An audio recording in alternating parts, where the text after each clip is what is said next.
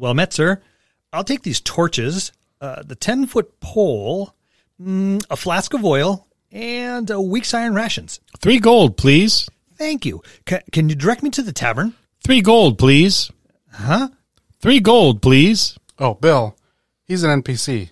His dialogue is limited. Three gold, please. It's developing NPCs this week on the Dungeon Masters Dojo. Three gold, please.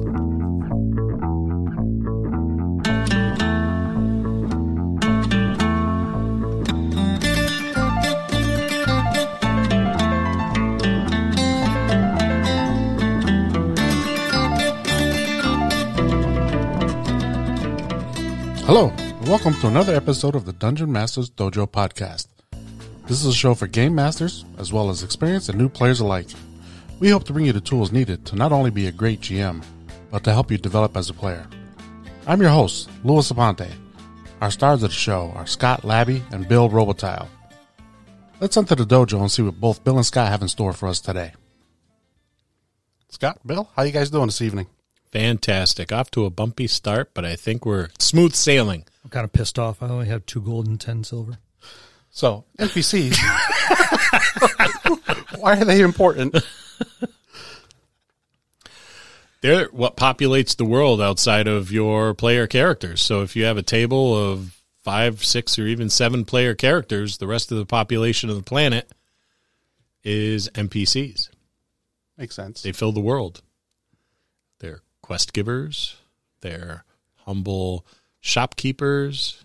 Comedy relief. Comedy relief, yeah. Uh, the villains, Thieves, murderers, villains. Of course, he goes there. yes. well, somebody asked. So, Thieves and murderers. That is yes, correct. Yes. Thank you, Lou, for your for your input. You're welcome. So, how do you determine their purpose?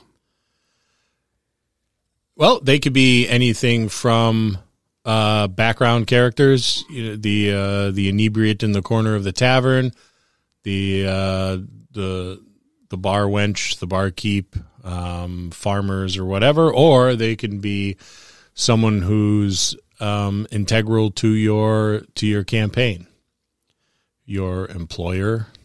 Oh, they're, they're there to drive your, your story point. Yeah, Yeah. And to help keep people back on track, or take them off the track that they're on. Uh, they're there to give info, items, advice, training. training. That's always important, the training part. Yeah, they um, and you have to kind of figure out where their place in the campaign is. Um, they could just be a wandering merchant, or they could be that that adventure hook that that you're waiting for. It could be that person who gives you all the essential information that is necessary to kind of um, jumpstart your your adventure for the evening or for the next several months. Oh, they're also there to either hinder or misdirect the characters as part of the plot. Uh, they're also there, like I say, it's comedy relief. How many times have you had an old man with a with a spoon attacking the paladin because he splashed mud on him on it, on his horse or something like that?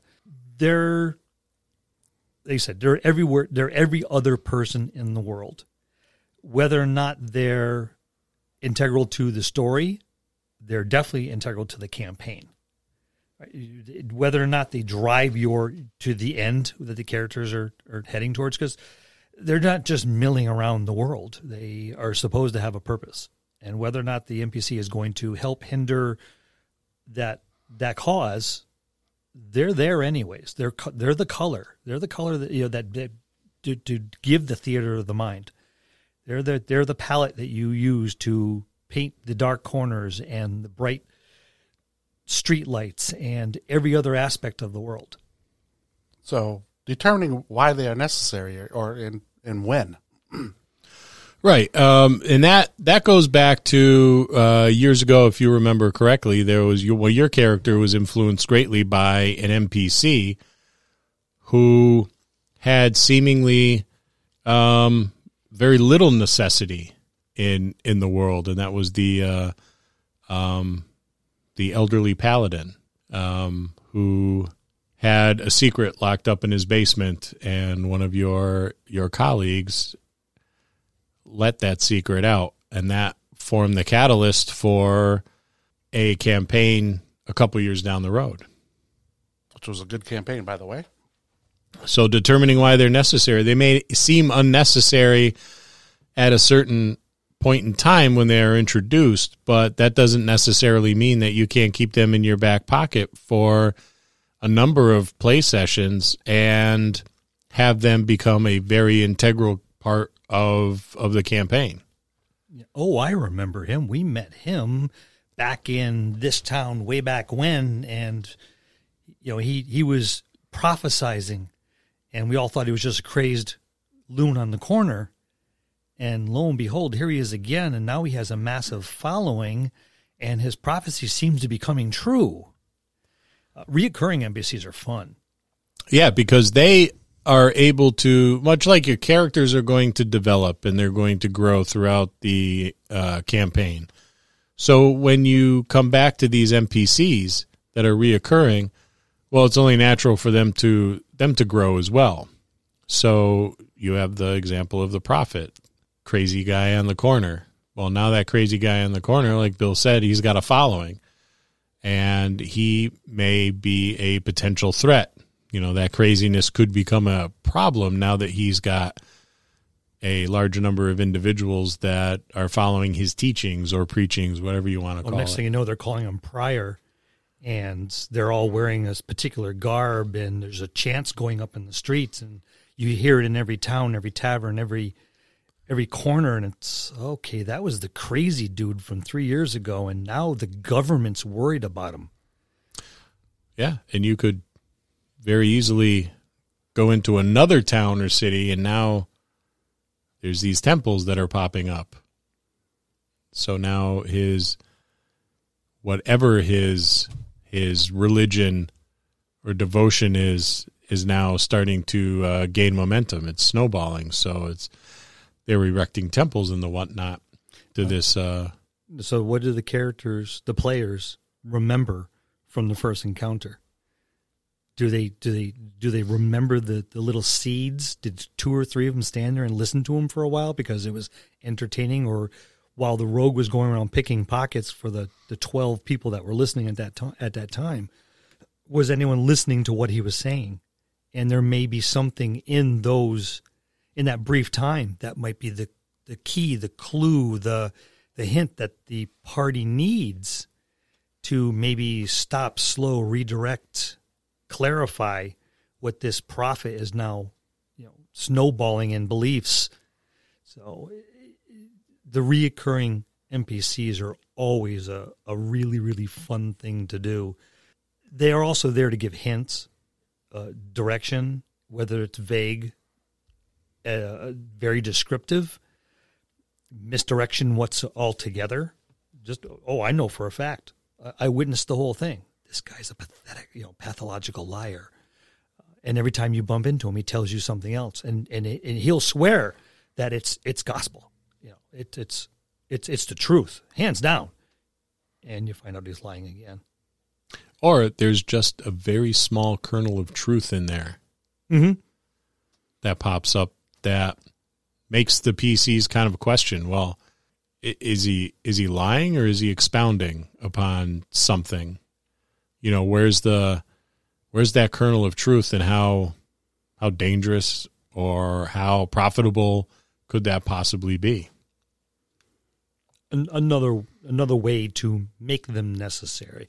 Because uh, is it actually driving a story point? Is there like you said a kernel of truth in, in everything he says? So the, you know the the character or the npcs that seem to know everything obviously do not, but they might know just enough to be useful. It makes sense. So you're pretty much using them to help build the picture for your world and, and the plot line, possibly. Well, they're also yep. good to speed up and or slow down gameplay just in case. If if your ta- if your table's cranking through your adventure because on those rare occasions when they actually all do cooperate, they can plow through your your scenario pretty quick.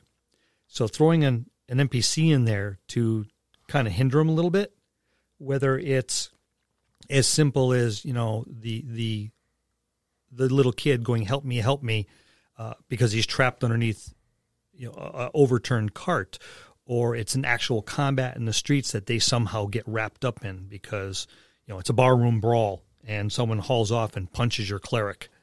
Uh, more often than not, the fighter's going to stand up and going, "No, I don't think so." and next thing you know, uh, 45 minutes later of gameplay, uh, it's all resolved and everyone leaves and has a drink and oh boy, that was a good swing. But you or they're all sitting in a cell. or they're all sitting in a cell. Either way, you've slowed down the gameplay, gave them something you know fun to do. It's not story driven, but it's an, it's still part of the story. You never know what's going to come out of that as well, and it it helps to manage your time as the game master. And they could be uh, important people from the PC's background. And that's how you draw the uh, background of the player characters in, into the campaign as well. You could have someone who is mentioned in the background that's an antagonist, or um, even just a uh, uh, an older sibling that the player has always or the character has always tried to uh, keep up with, has always been in in that person's shadow. You can have all of these background NPCs pop up throughout the campaign to to bring in the characters characters background and their history to make that more tangible to not only the the the player character but the other the other uh, player characters at the table. So, what do you do when your table is working so well together? They have the blinders on and they really don't pay attention to your NPCs. How do you get them to draw into the NPC? Um, that's uh, that's tricky because it, it happens a lot. Um, where uh, you know, player players are surprisingly unsympathetic. You know, you could have the blind beggar on the street corner, and uh, they don't care. They're gonna they're gonna pass by that blind beggar who who could be uh, full of boons for the characters and information, Mm-hmm. And uh, in favor of uh, going out and roughing up some orcs and and and, and getting a big payday. Um, they're surprisingly selfish. So, how do you fix it is what I'm what I'm asking. Well, um, you can't always fix it. You can have uh, what I like to do is I'll have the person pop up periodically, or I'll have them hear the same rumor periodically, just a little differently. There's always going to be someone at the table. Um, uh, usually, usually the thespian or the tactician will pick up on that and go, "Oh, hey, wait a minute." didn't we hear something similar in the last city we were in or last town we were in? Someone's going to pick up on that. Someone's going to start asking questions and getting some answers. And and that's how it happens. There's always going to be someone at your table um that's going to like be paying really really close attention. So when you throw those throw those rumors or whatever have you out from a different NPC, or even if it's the same one. Traveling merchants are great for that. Someone's going to pick up on it. Someone's going to hear about it. You take that little rumor they heard maybe four game sessions ago, and now it's a little bit bigger. Things have moved along. You know, we use that prophet as an example, right? We're hearing about some prophet, some crazy guy who's walking around preaching he's starting to build the following. Well, now uh, now they have an encampment outside the city, and there's like a hundred of them. Well, we just heard about someone similar to that. I wonder if it's the same guy, but he didn't have anybody last time we heard. So you throw those out there periodically. Someone someone's gonna someone's gonna bite. You can always transplant it too. If they go by the beggar, you can take the same exact dialogue and hand it to uh, a barmaid or the stable boy or the weapons, you know, the blacksmith and the weapons maker. You can you can transplant your dialogue. Uh, if you have something that you need to pass on to the, the characters, it can be passed on by any NPC. It's, you're you're the rest of the universe. They're just their character sheet. So if you have something important to pass on, you can always pass it on. You just need to pass it on through somebody else. That makes sense. So, um, with their motivations and how do you, how do you determine what the NPCs' motivations are going to be and their personality? You know, are they? How do you determine all that? Um, it could be very simple. What's the uh, what's the general the owner of the general store's motivation? Well, that's to sell product and make money. Easy. Villains are a little trickier. That's a whole episode's worth of of, of stuff um, on villains. So, in a couple weeks, Stay tuned. Stay yeah, stay tuned. Um, a little bit of thought. Um, if, for example, you have an NPC that is uh, a retainer, he's being hired by the uh, the party to kind of augment their their fighting ability or or, or you know magic or whatever. Um, give some thought. Why would why would someone um, willfully seek employment that is potentially deadly, has a very, very, very good chance of ending in death or serious injury. Um, why would someone do that? Maybe there's a um, a sick spouse at home or a sick child. Um, maybe they've uh, spent so much time in warfare and combat that they have uh, no other skill set available that is worth any sort of money, or they just they don't function well anymore in society. So they're not going to be a, a woodcutter. Um, they're not going to. They can't effectively be a farmer. Um, maybe It- someone. It, lo- it boils down to don't make them carbon copy, carbon copies. Sorry, old timer reference. Replicants. I can still smell the mimeograph solution. Ugh. Um, they need to be different between one and the other. Now, some are going to be helpful. Some are going to be uh, aggravating as all hell, devious, clueless, deceptive. Mix it up. To Scott's point, they need to be different. Just don't make them. You know, it- it shouldn't have the same voice. I am your NPC. I am the stable boy. How you doing? I'm Well, your, that, I'm your that comes down to barmaid. personality too. Then. Yeah, I'm your barmaid. What can I get for you? All right, uh, click here if you're not a robot. Um, they should not be. Three gold, please. They, they they need to be different. You need to throw some personality. And like I said, you talked quite a bit on motivations. You also need the personalities. Uh, they're going. You're going to walk up on somebody who just had a bad day. He's going to be um, combative, not necessarily aggressive, but not helpful. You don't know why. That's one thing that you have to keep in mind with your NPCs. You know the NPC's backstory, even if it's just a quick thought. The characters, the players do not. Uh, they don't know what's going on in this person's head. Now, if they ask, they might get it. Sorry, I had an argument with my wife this morning. I am really pissed off. I will not sell the horse, and I am certainly not going to put on another section of the house for her mother. Ain't happening. Just you don't know the backstory. You don't know what's why they're pissed off. Now they might just turn around and get all pissed off and go murder hobo on you, um, and and kill the stable hand. Not that that's ever happened in our at games, all. ever. Never. Um, Lou. Lewis. He's not here right now. Please leave a message. Beep. But the, the whole thing is make them different. Give them personalities. All right, the motivation's there. Scott gave you a whole bunch of motivations. Now mix a personality along with it. Sounds good. Now, have you guys any ever taken any people from the real world and made them your NPCs? All the time. constantly and consistently. All the time. It's a real easy way to do your your NPCs too is emulate someone you know.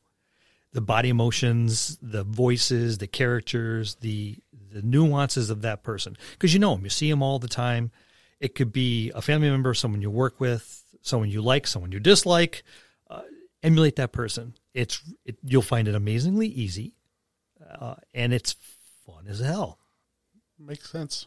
I had a uh, an NPC in a superhero campaign that was a delivery guy, and he was a, he was a pizza delivery guy that was uh, roommates with one of the sidekicks, and uh, I modeled him after a kid I hung out with in high school, who was always just kind of he was perpetual motion, swaying back and forth. He always had a shit eating grin on his face. It's like he was constantly scheming teachers couldn't stand him because he was constantly scheming. You know, he was always, you know what I'm saying, know what I'm saying, know what I'm saying. And he was the perfect NPC for my pizza delivery guy. Perfect. And I even, I even described him like straight out of the uh, the yearbook, down to the teeny weeny little mustache he had. That's pretty funny. Another way is copy famous personalities. It, it'll be fun because see if anyone picks up on it. But try to do the voices. I mean, some of them are are very obvious if you do like an Arnold Schwarzenegger or, or something like that. I mean, some of them are very obvious, but that's the whole point. Make them obvious, pull them over the top, and and let them and, and let the characters have fun with it. And now let's take a break. we'll be right back. And we're back. And welcome back. Um, well, I got a, I got a question for you. We're going to challenge you a little bit. Let's create an NPC. Somebody who lives in the swamplands. Okay. Um, where, where's the challenge Wait, part? That, that that's not on our script. That's okay. Let's show the people what we can do. All right, so he lives in he lives in the swamplands. She, she. lives in the swamplands. Okay, she lives in the swamplands. Bill, uh, old lady. Old lady. Okay. Um, she does not live in a shoe. Uh, let's see. NPC. Uh, off the trail, um, there is a sign on the trail with an arrow points towards a, a pathway, and it says uh, "potions and herbs for sale." So she's a human, or maybe she's a half elf, but you can't really tell because she's very human like in appearance. A lot of people think she's got some fairy origin, but she's an elderly woman who's been elderly as long as people can remember. So grandparents, great grandparents, great great grandparents, they all remember her because she was the person they went to when someone was sick. Good. Um, Missy. Missy. Missy. Not really her real name. No, no, Nobody but- really knows what her real name is. Well, it, it's Miss something or other, but no one could ever pronounce the last name, so it just became Missy.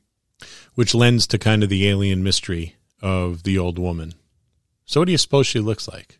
Um, probably fairly decent clothes, but older, patched a few times. Still, I mean, not dirty, not ragged, but just worn. Uh gray almost bluish hair, but it's up in a tight bun. Mhm. With pins in it or needles or something, but they could almost be bones too. Probably carved, little scrimshaw on it. With runes. Mhm. Yeah, runes having something uh, some mystical value. Perhaps it's what she uses to prepare her, her tinctures or her salves or something. Slowly drawing one from her hair to stir the concoction, and as she wipes it off on, on a little rag, carefully puts it back into her bun, almost in exactly the same spot from which it came. She's got a long hooked nose. And despite being very old and weathered looking, her eyes are very bright and young. Weathered hands, but extremely dexterous. Despite having large knuckles and joints Mhm. that almost look arthritic. But manicured nails. Long, pointed, Manicured. manicured nails. It's a good start. Yeah. Yes, it is. Um, so now what do we do with her? Now we we said she makes potions. How do we get the the NPCs up to her to visit her? Well, uh, someone of noble birth has a child, maybe their son, daughter, a favored niece or nephew, that has contracted a disease, but a disease that's not one of those diseases that a cleric can cure or a paladin.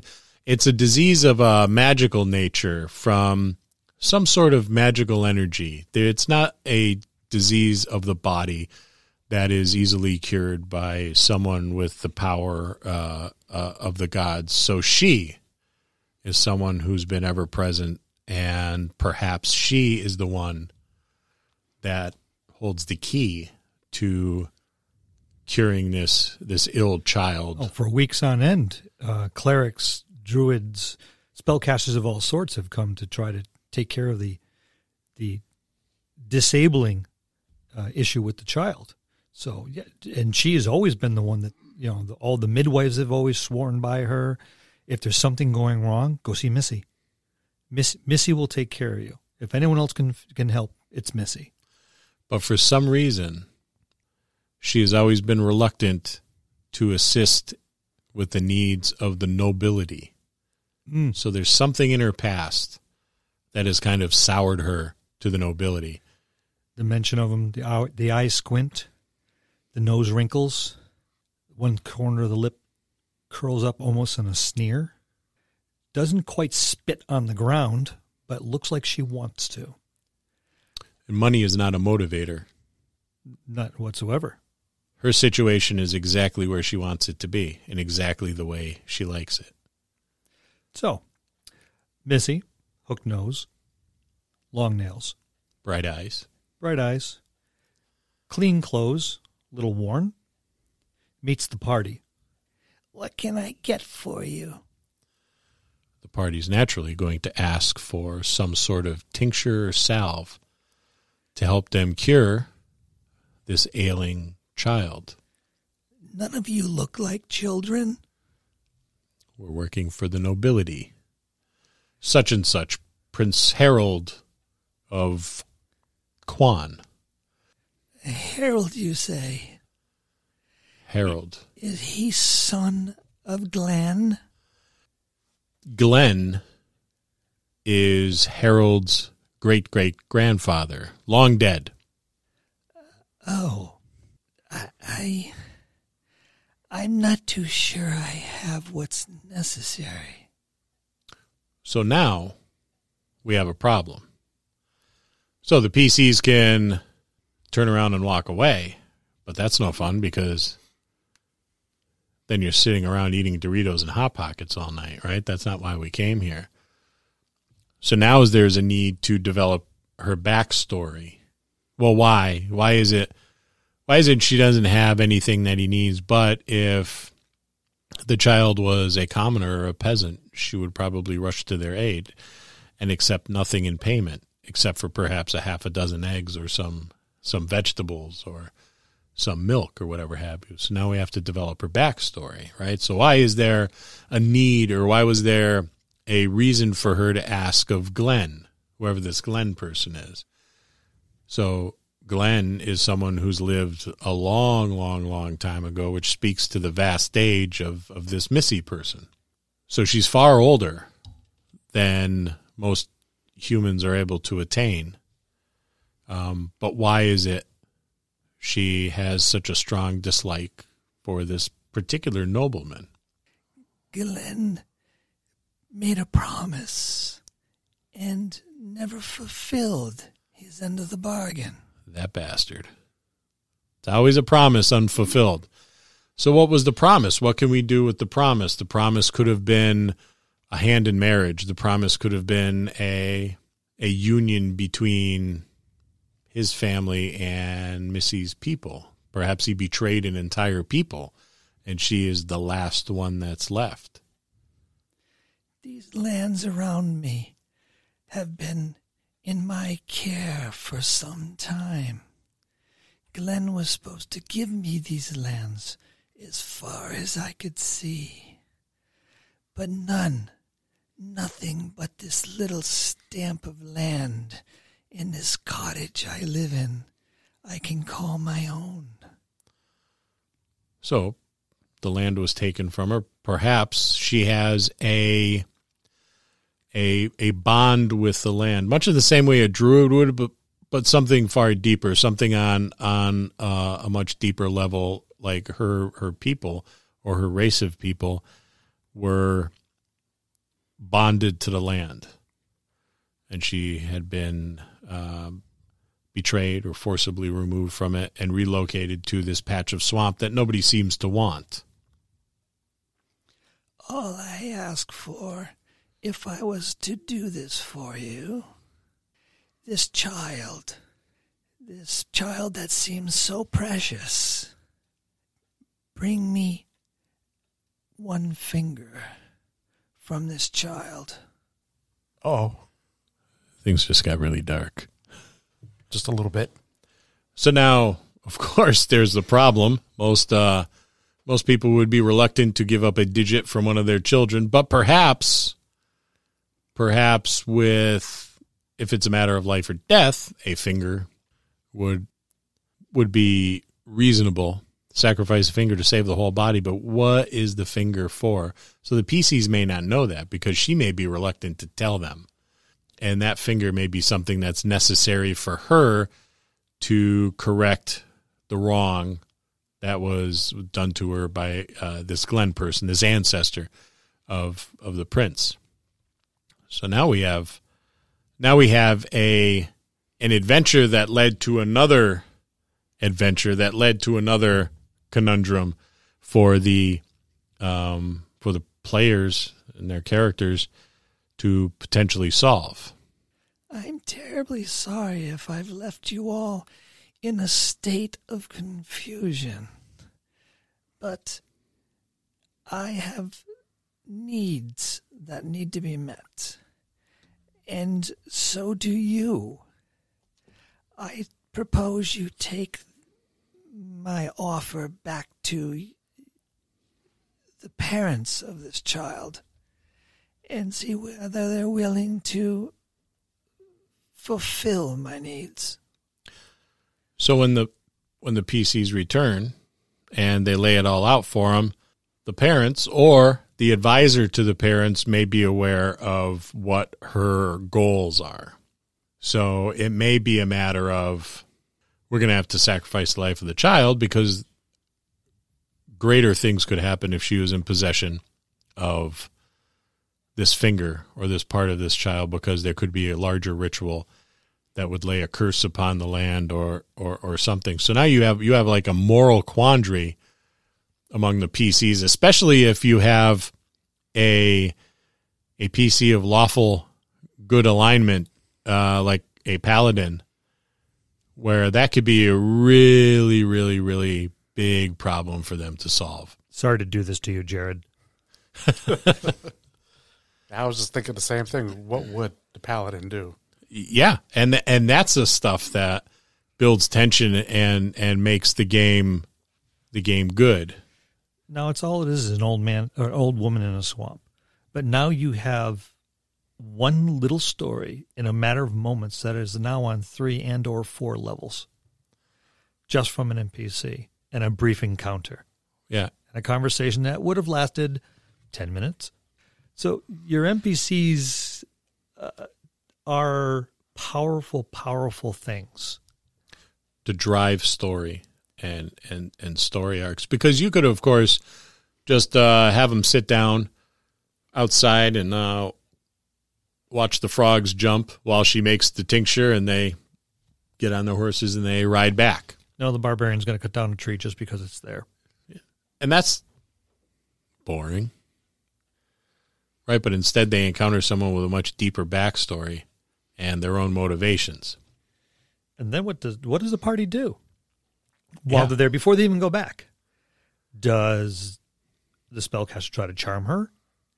Does the barbarian try to bully her? Does the thief steal half of the stuff that's in the house or try? Because that that reconstructed skeleton of the rat is really cool. Um, does the cleric try to cajole and bribe her or try to discern there that conversation that we just had in a matter of a few moments could literally eat up the entire evening And regardless of what they try to do, this seemingly feeble elderly woman has the upper hand. The barbarian can intimidate all he wants, but without her, nothing's going to be made. The thief can steal all he wants, but without her, the thief's not going to know what what combination of what to put together to make this thing. The priest can control her and and use the uh, threat or promise of a god's favor or ill favor. But if she's a creature that's bonded to the land, she probably doesn't care. Wizard trying to charm her but she's so elderly and old in her age that her mind is so set that charming her will not work And maybe those hairpins with all the runes on it are something that is a totem or whatever that prevents such a thing from happening or gives her advantage. protective totems and or spells And she's in her lair. mm-hmm Oh, Would you like some tea? So, I mean, that's a quick instance that we just kind of pulled off the top of our heads. The NPCs drive your story. The NPCs fill your world, and the NPCs are everything that the the players are going to run into. The characters are driven by, hindered by, assisted, deluded by the NPCs. The NPCs are everything. And that's how we develop our NPCs. That's going to conclude this episode. Thanks for tuning in and listening. Please subscribe to the podcast for more great content. If you'd like to hear a particular topic, you can reach us on Facebook at the Dungeon Masters Dojo, or you can drop us an email at the Dungeon Masters Dojo at gmail.com. Thank you and have a good day.